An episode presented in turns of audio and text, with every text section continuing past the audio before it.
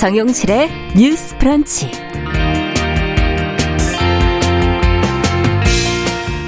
안녕하십니까 정용실입니다. 요즘에 깡통 전세, 전세 사기가 기승을 부리고 있죠.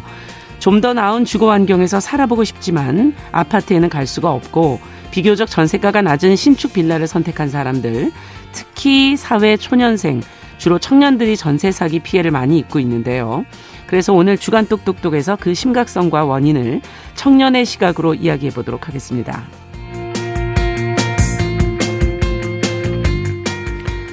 네, 아프면 병원에 가는 게 당연하겠죠. 그런데 성소수자들은 자신의 정체성, 신체 특성에 맞는 치료를 받을 곳이 마땅치가 않습니다. 또 여성들은 임신과 출산 위주의 산부인과 진료 관행 때문에 내원하기를 꺼리는 경우가 많은데요. 최근 몇 년 사이 이런 문제를 개선하기 위한 의료계 변화가 눈에 보이고 있습니다. 자, 그 흐름 속에서 기존과 다른 관점으로 성소수자, 여성의 건강을 돌보는 의사이자 활동가 최예훈 원장을 오늘 초대석에서 만나보도록 하겠습니다. 자, 12월 16일 금요일 정용실의 뉴스 브런치 문을 엽니다.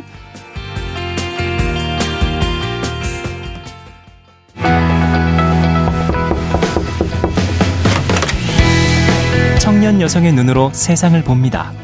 정용실의 뉴스 브런치 주간 똑똑똑.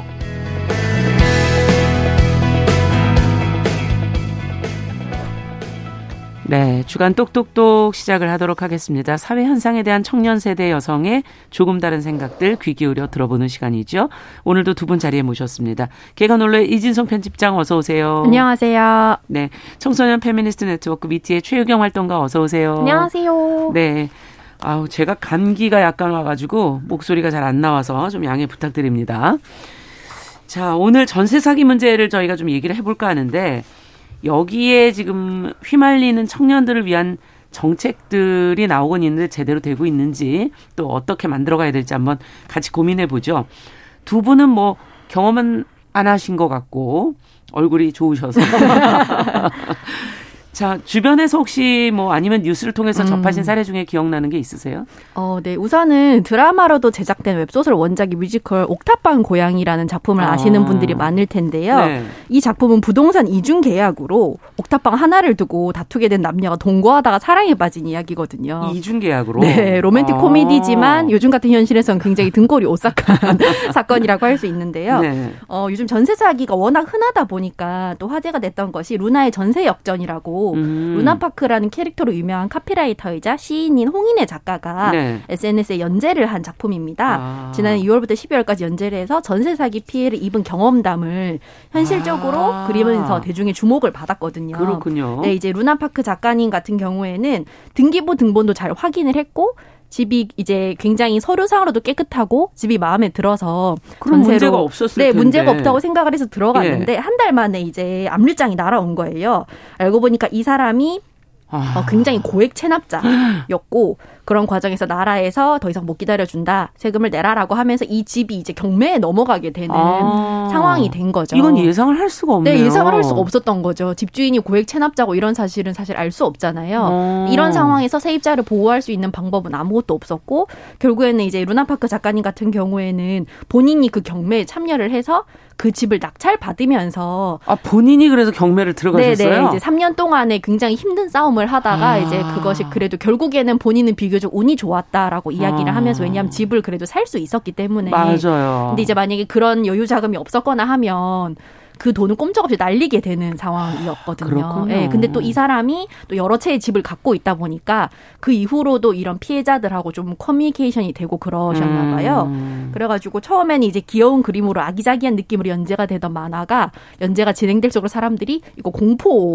장르가 공포냐라는 말을 할 정도로 아기자기한데 네, 약간 이제 도시 괴담에 가까울 정도의 어떤 현실적인 어. 그런 이야기를 들려준 것으로 큰 인기를 끌었습니다. 야 정말 듣기만 해도 어 이거 한한 달 만에 그렇게 날라오면 어떻게 대처를 해야 될까 여러 가지 생각이 드네요. 어떻습니까, 최경 활동가께서는? 네, 사실 전세 사기 유형이나 좀 전세 사기에 쉽게 대상이 되는 것은 음. 일명 말씀해주셨던 깡통 전세인데요.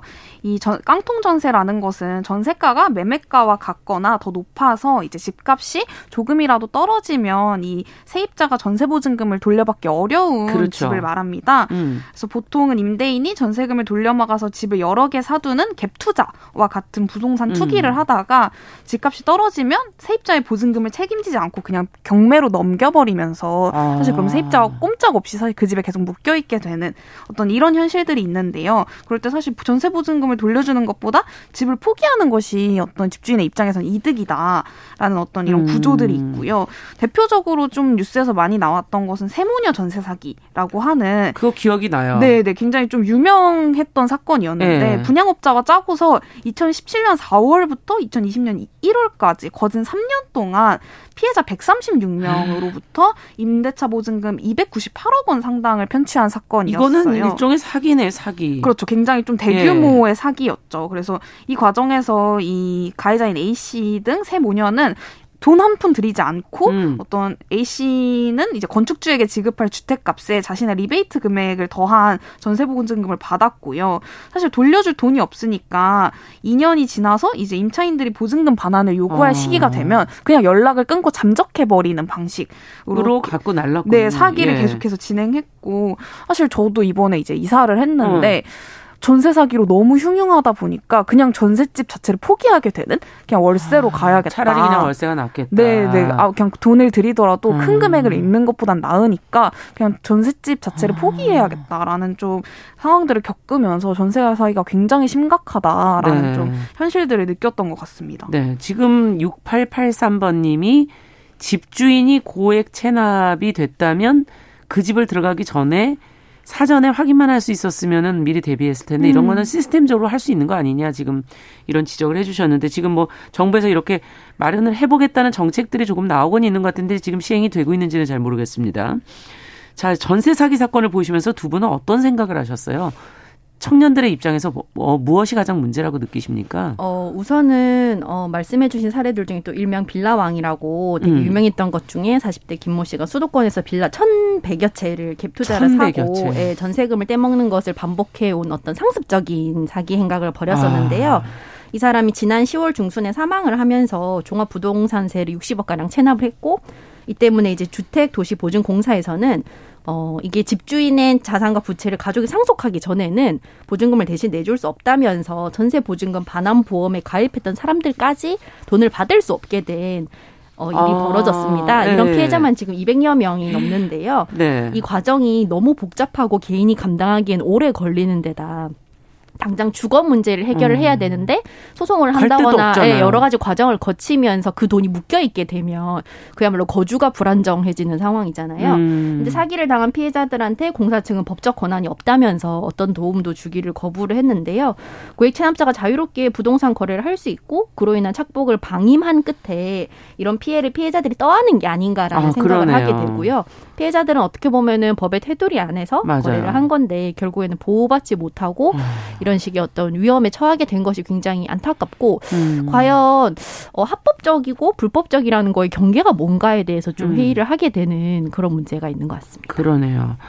자 지금 뭐 곽정원님께서도 본인도 전월세 보증금 못 받을 뻔했다고 음. 은행에 대출을 현 주인이 너무 많이 해서 은행으로 집이 넘어갈 뻔해서 아. 예뭐 법원 상담 등 다니고 결국은 그래도 집주인이 바뀌어서 보증금 받아서 겨우 나오셨다고 지금 음. 주변에 의외로 굉장히 많네요. 음. 예, 어떻게 보십니까 최유경 활동가께서는? 네, 사실은 좀 근본적으로는 굉장히 다양한 요인과 음. 이유들이 있겠지만 근본적으로 사실 이것이 가능하게 된 사회 구조에 대한 질문이 듭니다.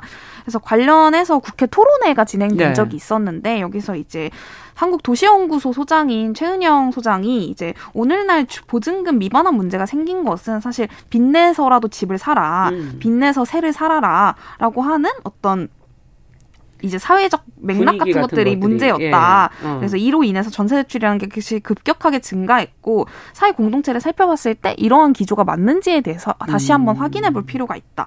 이런 이야기를 하거든요. 그래서 다양한 사유들이 있을 것 같은데 가장 먼저 생각나는 좀 가장 큰 문제는 해결 방법이 좀 딱히 없다라는 거. 어. 그럴 때 전세 사기에 대해서 이제 자료를 찾아보면서 저도 이제 전세 사기 예방책이나 음. 어떻게 하면 전세 사기 안 당할 수 있는지 뭐 이런 것들을 다양하게 굉장히 많이 찾아봤는데 사실 보통 전문가들이 말하는 것은 대부분 사는 집의 등기부 등본에 그렇죠. 지속적으로 계속 떼보거나 또 어떻게 계속 떼보나요? 그렇죠. 사실은 네. 뭐 그럴 때 뭐 혹은 들어가기 전에 융자금이 있는지 잘 그렇죠. 확인하거나 이거는 다 확인하시죠 보통. 네, 보통 뭐 매매 가격과 예. 보증금의 차이가 낮은 이제 아, 앞서 말씀드린 깡통 전세 같은 집을 피하는 등의 어떤 굉장히 좀 최소한의 예방책 음. 혹은 아예 그냥 전세를 구하지 말아라. 라는 어떤 어떤 좀 근본적이지 않은 예방책 같은 것들만 좀 널려 있거든요. 네. 그럴 때 사실은 매년 뭐 몇 천억대 집단적이고 규모가 큰 피해가 어떤 이건 사기잖아요. 그렇죠. 정말. 굉장히 집단적이고 네. 지속적인 사기가 사회에 서 무고한 시민들을 대상으로 계속해서 발생하고 있을 때 음. 사실은 이게 정말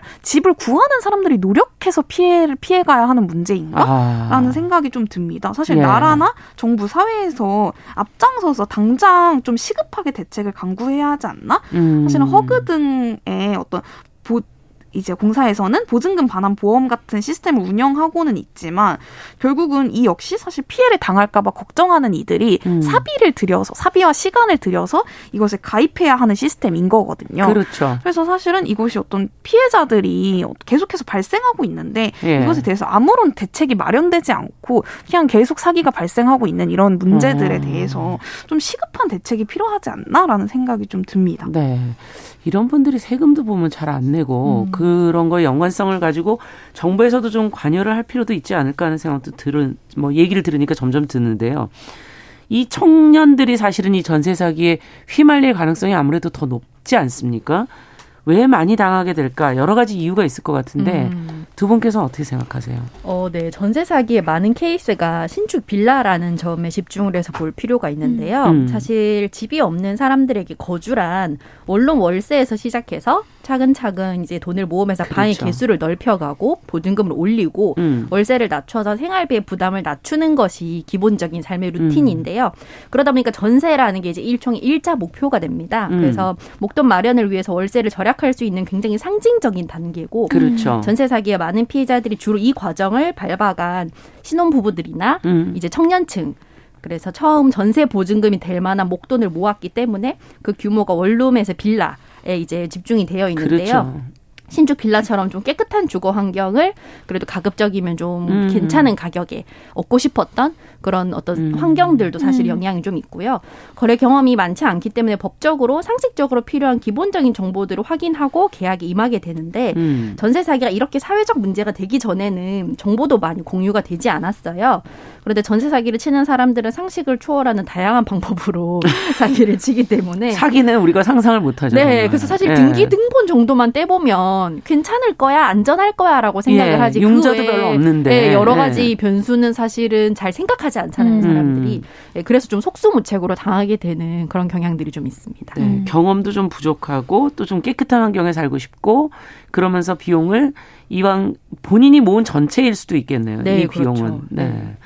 어떻게 보세요, 최유경 활동가께서는? 네, 우선은 사실 청년들이 얼마나 전세 사기에 취약하고 또 많이 음. 당하고 있는지에 대해서 좀 표본을 말씀드리면 좋을 것 같은데요. 통계 같은 게 있습니까? 네, 통계에 따르면 지난 2020년부터 올해 7월 말까지 청년 임차인들의 전세 사기 피해 규모가 5,400억 원에 달하는 것으로 밝혀졌습니다. 정말요? 네, 그래서 장경태 의원이 주택도시보증공사로부터 제출받은 전세보증금 반환보증 사고 연도별 자료를 보면요. 올해 8월 기준 이제 20 대와 30대 전세 보증 사고 금액은 2,210억 원으로 이제 전체 사고 금액 3,517억 원에 60%를 넘는 이야. 금액입니다. 이 정도로 사실은 청년들층의 어떤 피해 규모 너무 굉장히 큰데요? 크다라는 집을 거죠. 지금 마련해 줘도 신통치 않은데 그렇죠. 이, 걸 지금 사기를 당한 거네요. 네, 네. 그래서 어. 사실은 좀 큰 목돈을 마련하기에 힘든 나이대이다 보니까 결국에는 지속적으로 몇십만 원씩 나가는 월세보다는 어. 떤 최소한의 이자로 거주할 수 있는 전세를 선호하게 되는 건 좀 당연한 일인 것 같고요. 그럴 때 제가 조금 마음이 아프다라고 생각했던 건 진송님이 말씀해 주셨던 것처럼 사실은 굉장히 많은 전세 사기가 청년들이 더 나은 집에 살고 싶다라는 욕망으로부터 시작하고 있다라는 그렇죠. 겁니다. 그래서 전세 사기 대상 매물이 어떤 가격은 비싸고 질은 낮은 어떤 반지 하나 원룸보다 사실은 훨씬 나은 신축 빌라인 음. 경우가 많고 그럴 때 청년들은 의심스러운 지점이 있어도 아 그래도 이거 놓치면 안 된다라는 아. 생각으로 계약을 하게 되는 거죠. 근데 그럴 때 좀 제가 질문하고 싶은 건 사실 청년들이 더 나은 집에 살고 싶은 것이 욕심일까? 그래서 사실 청년들에게 어떤 주거도 경제권도 뭐 직장도 음. 어떤 자신의 삶을 잘 건축할 권리가 보장되지 않을 때 음. 이들의 삶이라는 게 굉장히 손쉽게 불안해지는데 그리고 저 역시 사실 20대가 되고 나서 독립을 하고 나서 이제 굉장히 좀 보장되지 않는 인간적인 삶과 계속해서 음. 싸워왔거든요.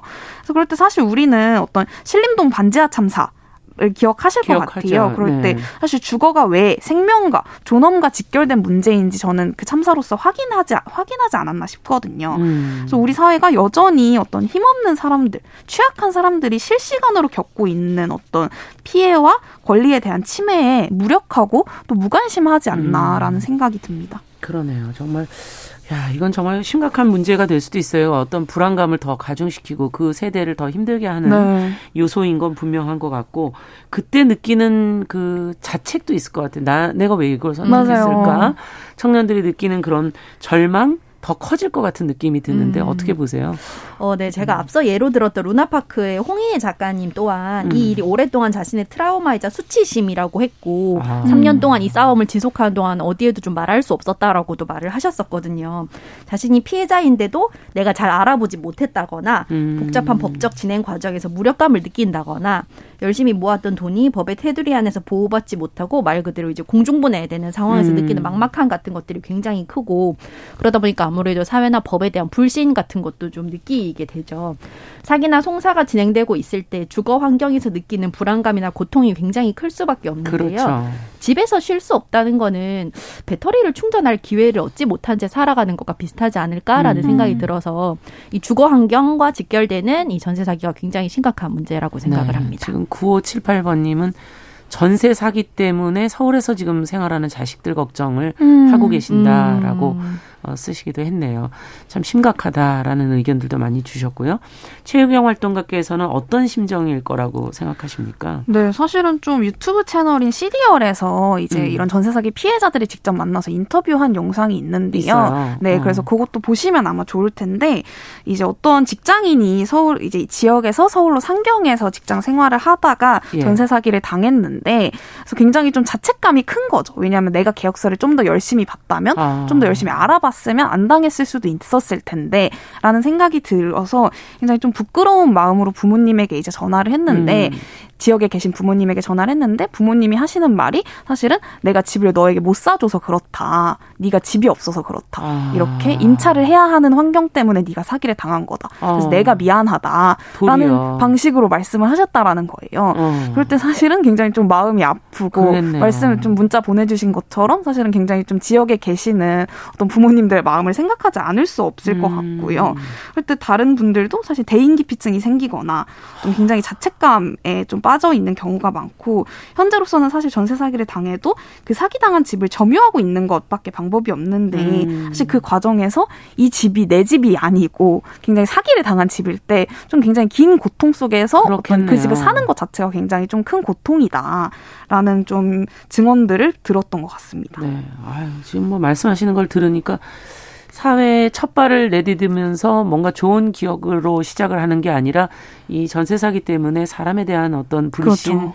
여러 가지 환경에 대한 불안정감 이런 게 더욱더 그 사람을 힘들게 하지 않았을까 하는 생각도 드네요. 자, 그렇다면 이게 과연 개인이 이걸 감당해야 될 문제인가? 음. 뭐 사실 할 수 있는 방법도 없고 대, 대안이 없지 않습니까?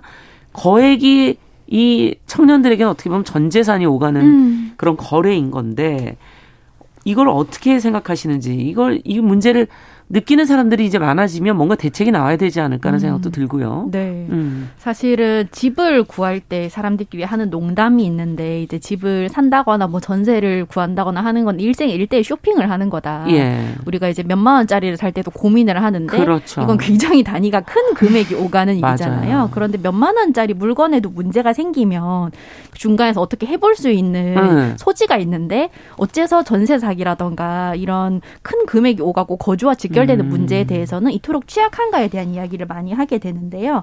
현실적으로 한 사람이 주택을 수백 채, 수천 채 소유하고 있는 것에도 이제는 법적 규제가 좀 필요하지 않나라는 생각을 하고 점검은 있고요. 점검은 필요할 것 같아요. 최소한. 그렇지 네. 않습니까? 왜냐하면 네. 이렇게 집을 사는 곳이 아니라 투자의 대상으로 보는, 보는, 여러 가지 문화와 이것들을 음. 부추기는 인식 그런 것들이 결국에는 갭투기라는 문화를 만들고 이것이 그 집을 감당할 능력이 안 되는 사람들이 음. 반복적으로 집을 구매를 해서 피해자를 계속해서 양산하 는 범죄로도 이어지고 있다고 음. 생각을 하거든요. 그 외에도 이제 전세 이중 계약처럼 건물주한테 권리를 받은 자가 이제 본인이 집주인 행세를 하면서 월세 계약을 하거나 어. 자기는 월세인이면서 전세 계약을 하고 이제 전세금을 받고 나가는 네 그리고 집주인한테는 계속 월세를 보내면서 전세금을 챙기는 아. 이런 식의 어 이게 된다고라고 싶은 그런 사기들도 굉장히 많거든요. 어. 이런 것들도 사실은 되게 무방비하게 좀 당하고 있는 입장이어서 사실은 이게 다 법적 공백을 이용한 사기잖아요. 그러네요. 네, 그래서 궁극적으로는 세입자가 구조적으로 취약할 수밖에 없기에 벌어지는 문제인데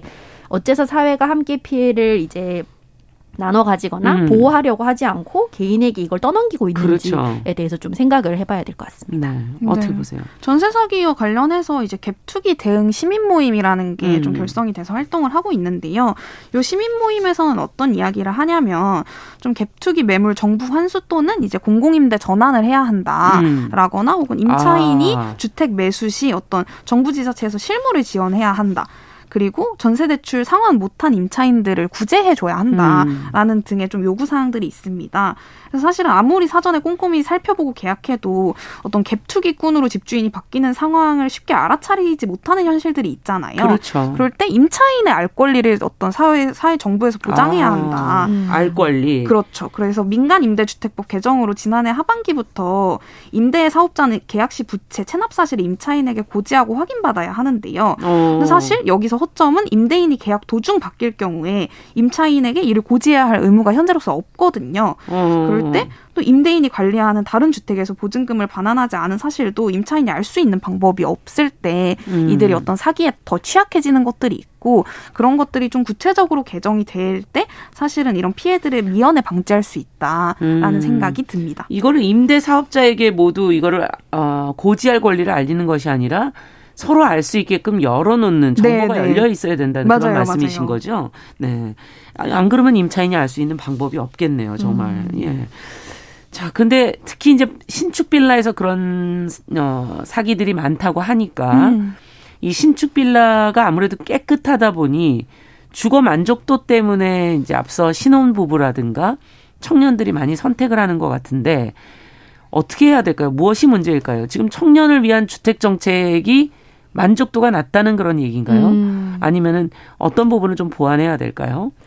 어, 네. 아무래도 공공주택 얘기를 안 할 수가 없는데요. 음. 이제 지난 10월에 국토교통부가 이제 청년 특별 공급이라는 어, 청약을 새로 만들었습니다. 네. 신혼부부 특공처럼 청년만을 위한 특공을 따로 만들어서 청년층의 청약 당첨 기회를 늘려주겠다고 했는데요. 음. 결국에는 이것도 이제 공공 분양 주택에서 들어가는 거기 때문에 궁극적으로는 공공 분양 주택이 늘어나고 그렇죠. 집을 투자하는 대상이 아니라 사는 곳. 으로 음. 받아들이면서 좀 새롭게 다들 감수성들을 만들어가는 게 중요하지 않나라는 음. 생각을 합니다. 네, 어, 지금 청약 분야에서 당첨해서 어, 혜택을 만들어 놓고는 있지만 아직도 부족하다. 음. 이 공공 분야 아무래도 좀 숫자가 적죠.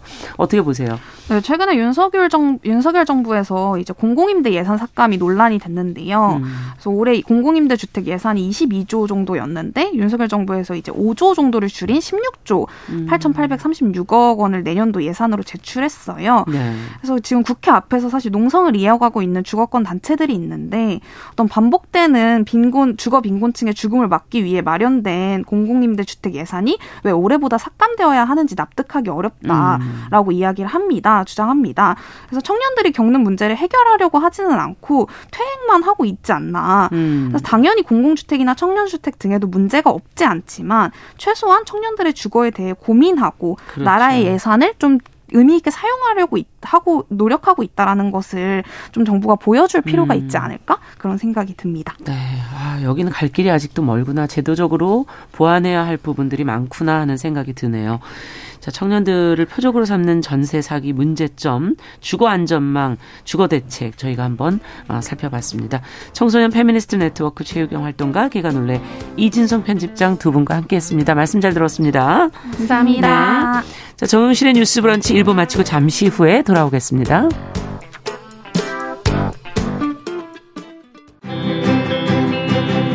남성의 입장에서 여성의 입장을 이해하는 그래서 사실 이 역지사지의 태도가 한국 사회로 지금 필요한 것이 아닌가. 그 어떤 사람들은 삼루에서 태어났으면서 자신이 삼루타를 친 것처럼 생각하며 살아간다라는 음. 말이 있어요. 해충이다, 이충이다. 이거는 네. 순전히 사람의 그 아. 잣대로 이야기를 하는 거예요. 음. 곤충이 우리 사람보다 몇 억 년 먼저 지구에 나왔거든요. 세상을 보는 따뜻한 시선. 정용실의 뉴스 브런치. 네, 정용실의 뉴스 브런치 2부 시작하겠습니다. 아, 금요일에는 항상 다양한 분야에서 활약하는 여성들 만나고 있습니다. 어, 병원이라는 곳은 모두가 편하게 갈 수 있는 곳이어야 되는데 현실이 그렇진 않죠. 어, 성소수자는 편견 속에서 너무 많은 거를 설명을 하느라 힘들고 또 제대로 치료받을 병원조차 찾기가 어렵습니다. 여성도 임신 출산을 비롯한 이 부인과적인 상담 진료에 항상 좀 불편함을 느끼게 마련이고요. 좀 문턱을 낮추고 관점을 바꾸는 그런 진료의 필요성 이걸 실천하는 의료 현장의 이야기를 오늘은 좀 어, 들어보고자 합니다. 의사이자 활동가인 색다른 병원의 최예훈 원장님 자리해 주셨어요. 어서 오세요. 색다른 의원입니다. 색다른 의원.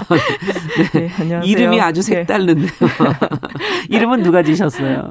아, 제안은 제가 했고요. 네. 어, 여러 사람들의 의견을 구해서 지었습니다. 네. 네. 우리나라 병원들이 좀, 어, 환자들한테는 좀 불편해요. 음. 네, 가면 뭐 친절하지 않고. 네.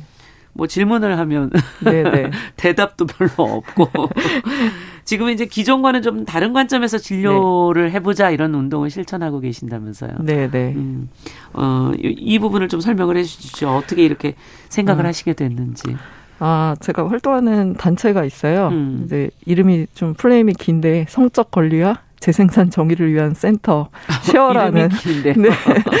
이름 네. 자체로도 굉장히 많은 거를 내포하고 있는 네. 그런 단체고 활동을 이제 어떻게 하겠다 그 지향이 담긴 그런 음. 이름인데 이제 그 활동을 시작을 하면서 어 이제 의원 계획까지도 이제 연계가 되었고요. 네. 그게 사실 뭐 한 7, 8년쯤 전이었던 것 같아요. 그때 이제 처음 게. 예, 활동이라고 이제 단체랑 이제 연결이 음. 되었던 계기가 있었고 그게 처음에 이제 낙태죄라는 이슈가 어떻게 저한테 이제 꽂힌 음. 지점이었는데 이제 산부인과 의사로서 그동안에 해왔던 어, 의료 행위였고 했는데 음. 그게 이제 죄로 규정이 되어 있었잖아요. 그렇죠. 예, 그런 불법이었죠. 네, 네. 예. 그래서 그 당시에 그거에 대한 이제 세미나라든가 이런 것들을 이제 장여성 공감이라는 단체를 주축으로 해서 음. 여러 활동가들이 이제 한 세미나에 우연히 가게 됐는데 네. 이제 그게 계기가 됐고 여러 활동도 이제 같이 하는 예, 음. 일을 하면서 어, 이 쉐어라는 단체가 2019년도에 이제 설립이 됐고, 됐고 네. 어, 거기에 이제 연계해서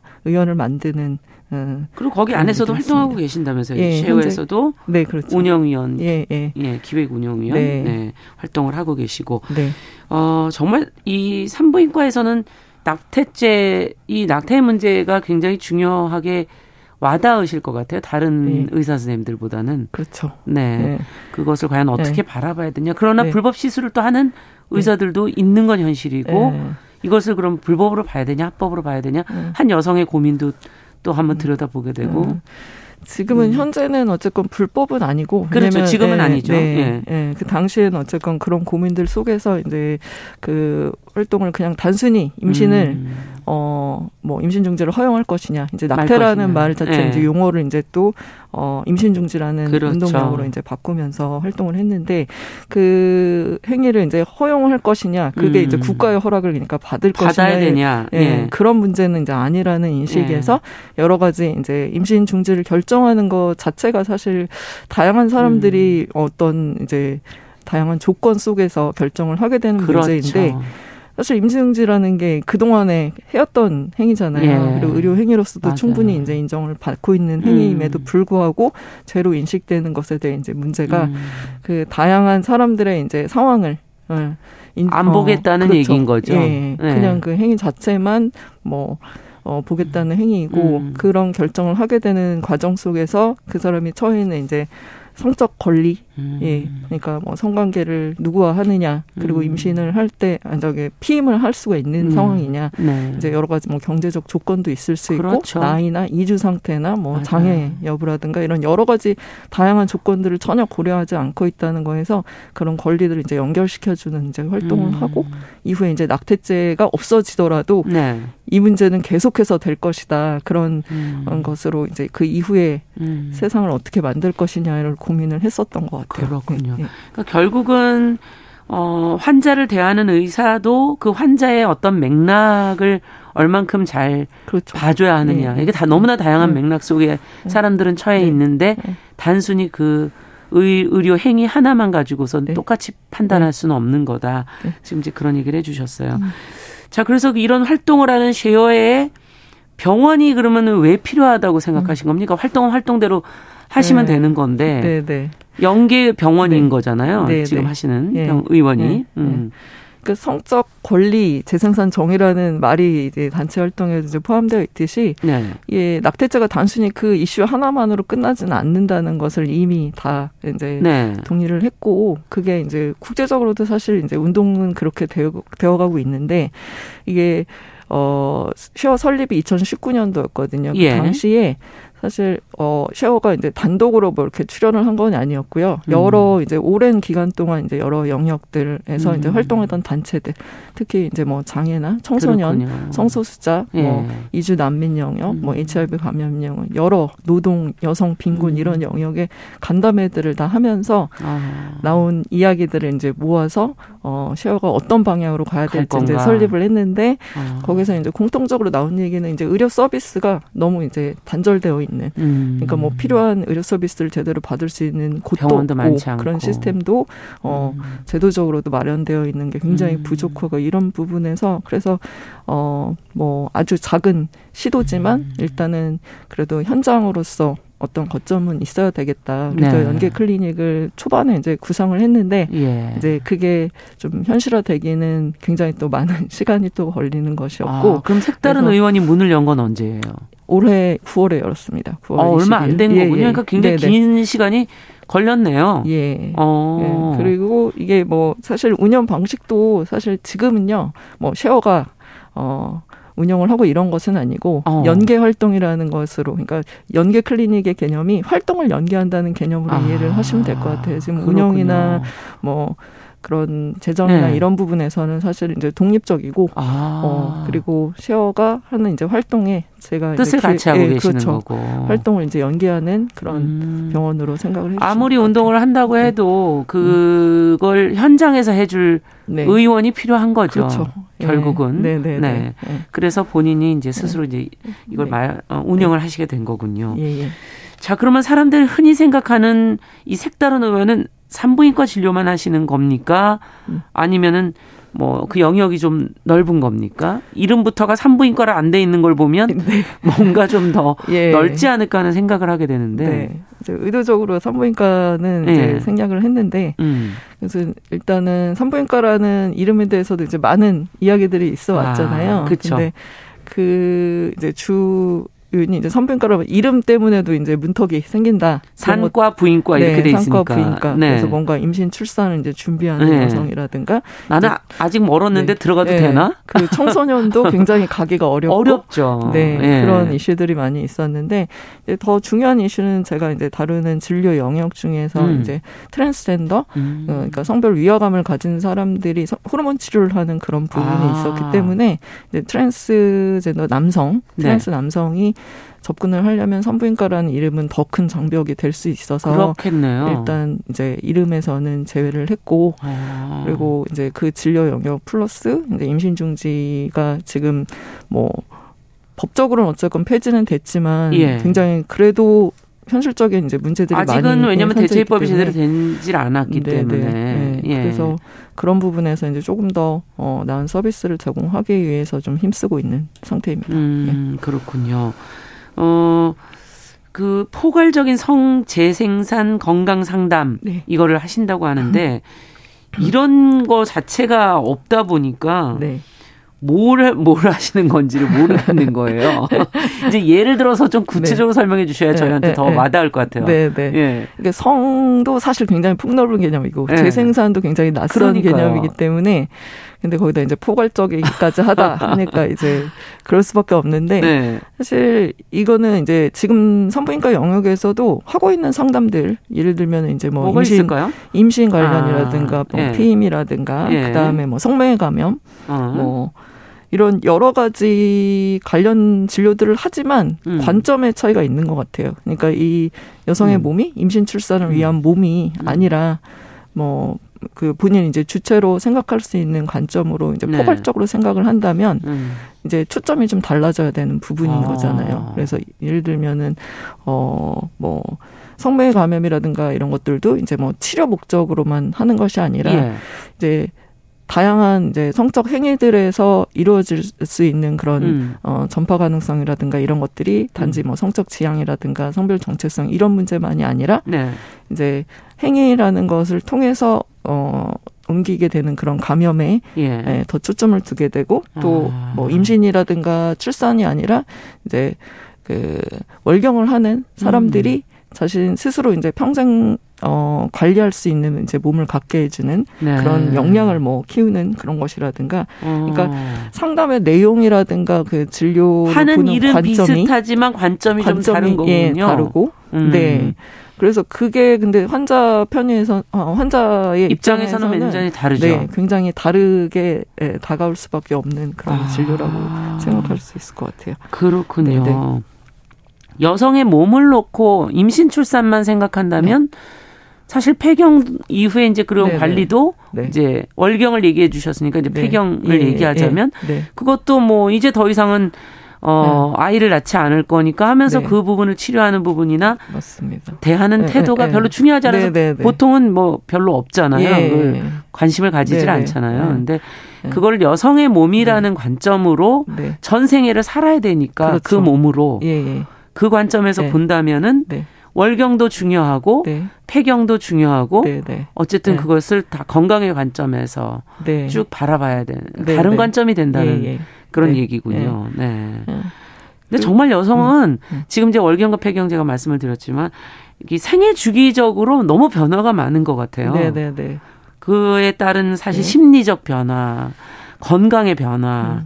이런 것도 참 이제 필요하고 또 그 안에서도 통증 관리라든지 근데 음. 어떤 관점에서 이런 것들을 네네. 이제 들여다봐야 될까요? 네. 그러니까 그 대개는 그 진료실에 딱 들어가게 되면은 음. 일단은 의사가 뭐 설명을 하고 정보를 제공하고 네. 이런 역할을 이제 하게 되는데 사실 그것도 어, 엄밀히 말하면 아주 객관적인 정보 제공 방식은 아닌 거거든요. 왜냐면은 그 말하는 네. 뉘앙스라든가 언어라든가 사용하는 그 아, 그 가치가 묻어 있죠. 그렇죠. 가치 판단이 일단 들어 있는 것이고 예. 거기서 또 일부에서는 막 훈계까지도 하는 그런 음. 상황이 이제 되는 그런 경우가 특히 여성을 환자로 대할 때는 굉장히 이제 많이 일어나는데 맞아요. 근데 이제 그런 것들을 음 아까 이제 월경을 예를 들었을 때 음. 예를 들면은 이제 임신 출산을 중시하는 그런 관점에서는 음. 월경이 임신을 하기 위한 어떤 준비 단계 그쵸. 같은 음. 그런 것으로 이제 설명이 음. 되는 거죠. 마치 이제 배란을 위해서 음. 모든 게 이제 다, 어, 월경을 한 번, 한번 주기가 네. 배란을 위해서 이제 일어나는 현상으로 음. 해석을 할 수 있는데, 다른 관점에서 보자면, 네. 월경이라는 것은 이제 한 달에 한 번씩 어쨌건 난소에서 음. 나오는 호르몬에 의해서 이게 월경을 하는 동안에 그 호르몬의 역할로 몸이 전체적으로 관리가 아, 되는 부분이고 음. 그것이 이제 감소하는 시기가 갱년기라는 시기잖아요. 음. 그렇죠. 그 호르몬이 하는 역할들은 단순히 임신을 하기 위해서만 일을 하는 게 아니라 예를 들어 이제 뼈의 건강을 위해서 계속 유지를 해준다든가 예. 혈관에 작용해서 심혈관계 질환이라든가 예방을 해준다든가 음. 여러 가지 효과들이 있는데 그런 설명은 이제 다 생략이 되고 음. 오직 이제 임신을, 임신을 위한, 위한, 음. 그런 네. 이제 설명 방식으로 바뀌어 버리는 그런 아. 경우가 이제 생기는 거죠. 그래서 어, 관점을 어떻게 가지느냐에 따라서 사실 이거는 굉장히 어, 다르게 설명을 할 수 있는 정보를 받는 생각하고. 것도 다를 예. 수 있고, 네네. 네 자신의 네. 몸을 또 인식하는 것도 예.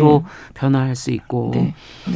어쨌든 의료계에서 지금 이제 성소수자 진료와 관련해서 최근에 몇 년 사이 이제 변화들이 좀 생기고 있는 건 느끼기 있는데 그래도 아직 뭐 이제 병원이 부족한 현실일 거고 어 병원을 열어서 진료할 성소수자들을 진료하게 되면 어떤 점을 좀 신경을 써야 되고 그리고 지금 그것을 어떻게 지켜가고 계시는 음. 겁니까? 이제 되게 이제 질문이 대부분 음. 이제 이런 식으로 들어오게 되는데 이제 음. 성소수자를 위한 병원이 없기 때문에 의료인이 이제 성소수자를 위해서 그렇죠. 특별하게 뭔가 하시는 어, 거 아니냐 케어를 예, 해야 된다. 하지만 이제 어 초점은 이거는 그 내 주변에 성소수자가 없고 의료인은 성소수자를 만날 일이 없는데 진료실에서만 만난다 이런 또 전제가 깔려 있는 아, 부분이거든요. 그렇죠. 네. 그래서 사실은 모든 의료인은 그 성소수자가 네. 어디에나 있다는 거를 전제를 한다면 사실 아. 다 오픈된 질문 방식으로 해야 되는 게 맞다고 생각을 해요. 아, 제가 질문이 예, 잘못됐네요. 예. 아, 그러니까 대부분이 이제 그런 네. 인식을 하게 되는데 무슨 말씀인지 예, 알것 같아요. 예를 들면은 이제 이성애를 한다고 음. 생각을 하고 있고 남성 아니면 여성이라는 이제 기준이 있기 때문에 때문에 아. 거기에 맞춰서 진료가 들어가 버리면 사실 본인의 정체성을 이제 이야기할 수 없는 상황이 되어버리기 때문에 질문 자체가 이제 오픈되어 있어야 되는 상황이 되고 아. 명칭이나 이런 것들도 해박적 명칭을 사용할 때도 주의해야 될 부분이 이제 예를 들어 이제 성별 위화감이 있는 경우 트랜스젠더 같은 네. 경우에는 그 성기나 이런 것들의 명칭에 대해서 굉장히 또 불편해하는 부분들도 있기 때문에 그런 아. 부분에 이제 세심하게 좀 신경을 써야 된다든가 사실 해야 될 것들은 굉장히 많고 그런 훈련들은 아직 부족한 상황이라서 그렇겠는데요. 네, 네. 그래서 이런 부분에서 그래서 뭐 시간이 사실 짧기 때문에 좀 소개해드릴 책이 한 권 있다면 어. 네, 차별 없는 병원이라는 네. 한국 성소수자 의료 연구에서 만든 책이 있어요. 네. 올해 네. 나온 책이라서 음. 어, 의료 가이드로서 일단 한글로 되어 있고 음. 또 읽어보실 수 있는 책이 있으니까 조금 관심 있어 하시는 네네. 네. 분들 의사분들이라면 네. 또 한번 읽어보시면 좋겠다. 네. 왜냐하면 병원 안에서 우리가 그냥 무심코 하는 네. 자기가 가진 편견 속에서 음. 어, 상대를 힘들게 하는 용어들을 사용할 수도 있다라는 네, 네. 말씀이신 것 같아요. 아 용어 하나 쓰시는 것도 그러니까 굉장히 신경을 써야 하는 부분이군요. 네, 네. 음. 어, 지금 뭐 낙태죄 얘기를 앞에서 좀 잠시 했었지만 저희 프로그램에서도 이제 국회가 계속 후속 입법을 안 하고 있어서 손을 놓고 있어서 여성들이 임신 중지 관련해서 이제 병원을 마음 놓고 좀 편하게 다니기는 어려운 현실이다라는 말씀을 좀 서로 나눴는데 어 임신 중지를 지금 고려하는 분들이 가장 고민하는 점 거, 그분들에게 가장 필요로 어 그분들에게 좀 해야 하는 조언은 뭐라고 보십니까? 어 일단은 임신 중지가 필요한 사람들은 어떻게 보면은 뭐 어, 병원을 제대로 이제, 어, 정확한 이제 정보를 제공하고 네. 정당한 이제 서비스를 의료 서비스를 받을 수 있는 병원을 찾기가 어렵다는 이제 구조적인 문제가 있기 때문에 예. 사실 그분들에 대한 조언이라기보다는 이제 국가가 해야 될 일들 일. 그리고 네. 이제 꼭 국가에게 요구하지만 않아도 우리가 할 수 있는 일들이 무엇인지를 좀 음. 보는 게 필요한데 뭘 해야 될까요 그러면? 이제 후속 입법이라고 하는 게 예. 이게 이제 어떤 법이 있어야지 이제 임신 중지를 제대로 이제 서비스를 제공한다는 이제 인식이 음. 있는데 사실 우리가 예를 들면 이제 자궁근종 같은 것들이 특별법이 없잖아요. 네. 마찬가지로 임신 중지도 그냥 의료 서비스라고 하나 생각한다면 음. 거기에 맞는 이제 제도를 막 갖춰가는 것이 일인 거거든요. 네. 예를 들면은 있는 지금 임신중지가 보험이 안 되고 있는데 어. 그걸 보험 체계에 이제 편입을 시켜서 정당한 아. 의료 서비스로 인정을 해주는 것 예. 그리고 지금 유산 유도제 같은 임신 중지를 하는 이제 약물이 약물들. 없는 그런 것들이 이제 도입되지 않는 것들을 빨리 도입해서 음. 어, 선택지를 늘려주는 것들 음. 안전하게 할 수 있는 방법들을 계속해서 이제 찾아가야 되는데 그런 것들에 대한 이제 일들을 지금 안 하고 있는 게 음. 이제 국가가 이제 방치하고 있는 부분들이라고 생각을 하고 사실 음. 의료 분야가 참 국가의 네. 그약 하나도 수입이나 이런 것이 그냥 되는 게 아니기 때문에 그렇죠. 네. 모두 국가가 네. 그거를 다 네. 관여를 많이 하고 있네요. 의료 네네. 서비스 분야는. 네. 음. 근데 이게 어쨌든 대중들의 요구라든가 이제 일반 시민들이 갖고 있는 이제 생각들이 사실 이제 반영이 될 수밖에 없는 부분이라서 사실 음. 운동의 시작은 시민들이 먼저 어, 이야기하는 것이 맞고 그것들이 계속 지금 낙태죄 음. 폐지 이후에 이어져고 있는 이제 목소리고 음. 요구들이라고 생각을 합니다. 네. 네. 사실 앞서도 이제 산부인과에 청소년들이 가기 얼마나 어렵냐 이런 얘기 우리 잠시 네, 네, 했는데 네. 어, 문진표 작성 때부터 사실은 뭐 질문하는 게 많아가지고 네, 네, 사적인 네. 걸좀 써야 되는 것도 네, 있고 네. 그런 것들이 거부감 들 수도 있고 네. 어, 또 특히 지금 내 건강 상태보다는 그런 미래에 출산을 할 거냐 말 거냐 그리고 그때 뭐 어떤 문제가 생길 수 있느냐 없는 이쪽으로 주로 많이 이제 산부인과에서는 아무래도 관여를 하지 않습니까? 이 부분은 어떻게 변화, 어떤 음. 시각으로 바라보십니까? 청소년 문제는. 음, 그러니까 보통 이제 검사 방법 자체에 그런 문제가 음.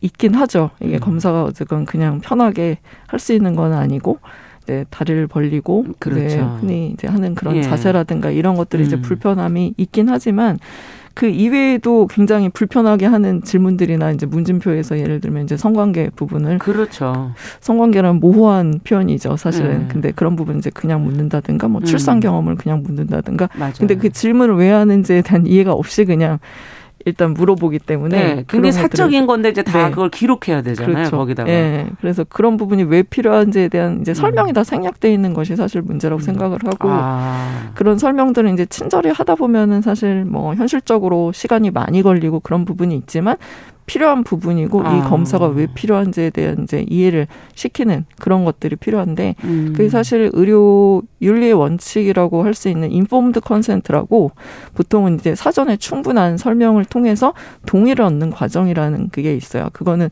모든 의료 지금도 적용되는 거다 이 말씀이시죠? 그렇죠. 그거는 음. 의료 행위에 있어서 오랫동안 이제 informed consent라는 그런 개념이라든가 음. 이런 것들은 이제 알려져 있지만 현실적으로 적용하는 거는 굉장히 시간이 뭐 없잖아요, 예, 맨날. 네, 굉장히 노력과 어, 의식적으로 음. 어쨌건 계속 훈련을 하지 않으면 안 되는 부분이거든요. 아. 근데 이제 그런 것들에 대한 교육이나 이런 것들이 사실 의대 교육이나 이제 트레이닝 과정에서는 많이 생략이 되어 있죠. 그리고 대학병원 외래는 더더군다나 아. 엄청 더 바쁘잖아요. 빨라요. 네, 그냥 막 기계처럼 돌아가고 예. 하는 거기 때문에 그거를 그냥 경험 속에서 배울 수 있는 그런 기회가 굉장히 아. 부족하고 이러니까. 근데 정말 사람의 음. 몸을 다루는 거고 사람의 음. 마음이 그 안에 들어 있는데 네. 그것을 어, 동의를 구하고 하는 과정이 굉장히 네, 네. 중요하겠다는 생각이 네, 드네요. 네, 네. 맞습니다. 네. 어, 없어 이제 앞서 음. 이제 여성의 건강과 어 이런 재생산의 권리를 위한 적극적인 진료가 이루어지려면 어디서부터 어떻게 변화해야 할까요? 근본적인 걸 한번 좀 들어가서 물어보죠. 그러니까 어 일단은 여성을 바라보는 관점이 임신을 할 수 있는 몸이다. 음, 음. 그리고 임신과 출산을 위한 몸이라는 이제 시각 자체가 사실 음. 바뀌어야 되는 게 맞고 이제 임신할 수 있는 몸이 또 임신을 중지할 수 있는 몸도 될 수 있다. 이제 같은 음. 주체에서 사실 일어나는 일이고 그게 네. 개인의 삶 속에서 본다면 그 상황에서 이제 필요한 일인데 이거를 음. 이제 정당한 권리로서 인정하지 음. 않고 있는 현실이잖아요. 그래서 네. 그런 부분에 대한 것 그리고 재생산 선택이라든가 이런 것들도 사실은 이제 소위 말하는 이제 이성의 음. 여성, 이성의 음. 남성에서만 주어지는 그런 음. 권리라고 생각을 하는데 그렇지 않다는 것. 지금 이제 기술적으로도 얼마든지 음. 어 출산과 이제 또 양육까지 어쨌건 음. 가능한 부분이 있기 때문에 네. 그런 부분에 이제 이제 내가 원하고 싶은 가족을 구성할 권리라든가 이런 것들도 다 같이 연계가 되어 있는 부분이라 음. 사실 그냥 뭐 성적 권리, 음. 재생산 정의라는 게 우리 삶의 그냥 전반에 다 그러네요. 퍼져 있는 그런 권리와 네. 어, 정의의 문제라고 생각을 합니다. 네. 네. 아, 오늘 정말 여러 가지 이야기를 지금 들으면서 어 의사가 결국은 의술도 중요하지만 네. 뭐 기본이라고 할 수도 있겠지만 환자를 존중하고 심리적으로 지지해 준다는 거 이게 앞으로는 더 중요해질 것 같다는 생각도 네네. 네. 드네요. 네. 어떻게 보십니까 이런 부분은? 음. 네, 당연히 이제 음, 음, 개인적으로 저는 이제 명의라는 개념 자체가 사실은 굉장히 허상 같거든요. 지금 그 기술에 이제, 예. 대해서 예. 지금은 명의잖아요. 네, 의술. 그게 뭔가 어. 예. 뭐 예전에는 그런 게 있었죠. 딱 보고 뭐 진단을 알아내고 뭐 임상 증상 몇 가지만으로. 음. 근데 지금은 기술적인 부분이 진짜 어마어마하게 발달을 하고 있기 때문에 그게 사실상 이제 더 필요한 부분에서 이제 놓치고 있는 것이 아까 처음에 얘기했듯이 음. 환자에게 충분히 설명을 해주고 동의를 구하는 과정이라든가 이런 것들이 다 음. 생략이 되고 있는 부분. 그러네요. 그래서 그냥 병원 가면은 몇십만 원을 썼는데 내가 어떤 검사를 했고 음, 이 검사의 결과에 대해서 네 그게 이제 환자분들한테 물어보면 거의 공통적인 것 같아요 무슨 검사를 했는지도 모르고 네. 결과에 대해서도 모르고 근데 돈은 쓰고 오고 이런 예. 현실이거든요 그래서 이게 반복되지 않으려면 어쨌건 좀 바뀌어야 되는 것이 음. 있고 그리고 이제 저도 현실적으로 이제 운영을 해야 되는 입장에서는 그렇죠. 또 부딪히는 부분들이 당연히 생기는데 어. 가급적이면 이제 이 부분들을 이제 좀 해결을 하기 위해서 설명이나 이제 상담 부분에서 이제 좀 차, 차별성을 좀 두려고 했고 거기서 음. 이제 제가 생각한 대안은 사실 간호사의 어, 음. 활용이거든요. 네. 그래서 간호사 분들을 이제 제가 두 분을 같이 예. 이제 함께 하고 있는데 예. 그분들과 이제 설명이나 상담 부분에 있어서 사실 뭐 의사가 아. 못하는 부분까지도 공유를 많이 하시는군요. 그렇죠. 공감과 어. 지지와 뭐 이런 부분에서는 사실 의사보다도 훨씬 더 나은 부분이 있고 음. 전문성도 있기 때문에 그런 부분에서의 이제 네, 서비스를 좀 제공을 하고자 음. 하는 그런 음, 앞으로 정말 의료 기술이 발전하다가 이제 뭐 AI가 지금도 수술한다 뭐 이런 얘기도. 나오지만 그런 것들이 더 발전되면 네. 결국 인간이 해줄 수 있는 것은 그 마음을 어떻게 같이 해줄 것인가, 그들의 음. 맥락을 얼마나 들여다 봐 줄 것인가 하는 게 어, 앞으로 남아있는 의사들이 정말 해야 할 네. 일이 아닐까 하는 그런 생각도 드네요. 네. 어, 힘드신 부분도 현실적으로 는 아직도 있으실 것 같고, 네, 네. 예. 실험을 계속하고 있는 네. 과정이 아닐까 하는 생각도 드네요. 어, 앞으로도 또 어떤 시도를 음. 또 하실지 궁금한데요. 음. 오, 앞으로 계획도 네. 좀 들으면서 마무리하도록 하죠. 네. 음. 근데 뭐 색다른 의원이 일단은 음. 어느 정도 안정화되려면 지금 한 두 달 남짓 됐기 때문에 이제 더 첫 발을 떼신 네, 격이에요. 긴 시간이 음. 이제 필요한데 네. 어쨌건 이제 함께 할 수 있는 사람들이 있어서 저한테는 일단 그게 응원과 지지가 되고 음. 있고 또 어, 그, 그냥 하는 과정 속에서 어쨌건 좀 즐기면서 하고 싶다는 생각을 네. 하고 있습니다. 음. 이제 진료를 하는 게 또 활동의 하나의 또 연장선이기도 하고 음. 그런 차원에서 좀 실제로 내가 하고 싶은 것이 또 사회에서 필요로 하는 사람들이 필요한 것하고 이제 또 일치가 된다면 음. 굉장히 또 운이 좋고 행복한 일이기 때문에 네. 그런 부분에서 어쨌건 계속 좀 열심히 또 활동해 네. 주시기를 바라겠습니다.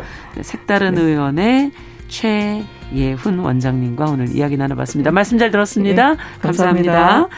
자, 정용실의 뉴스 브런치 금요일 순서 마칩니다. 저는 주말 보내고 다음 주에 뵙겠습니다. 안녕히 계십시오.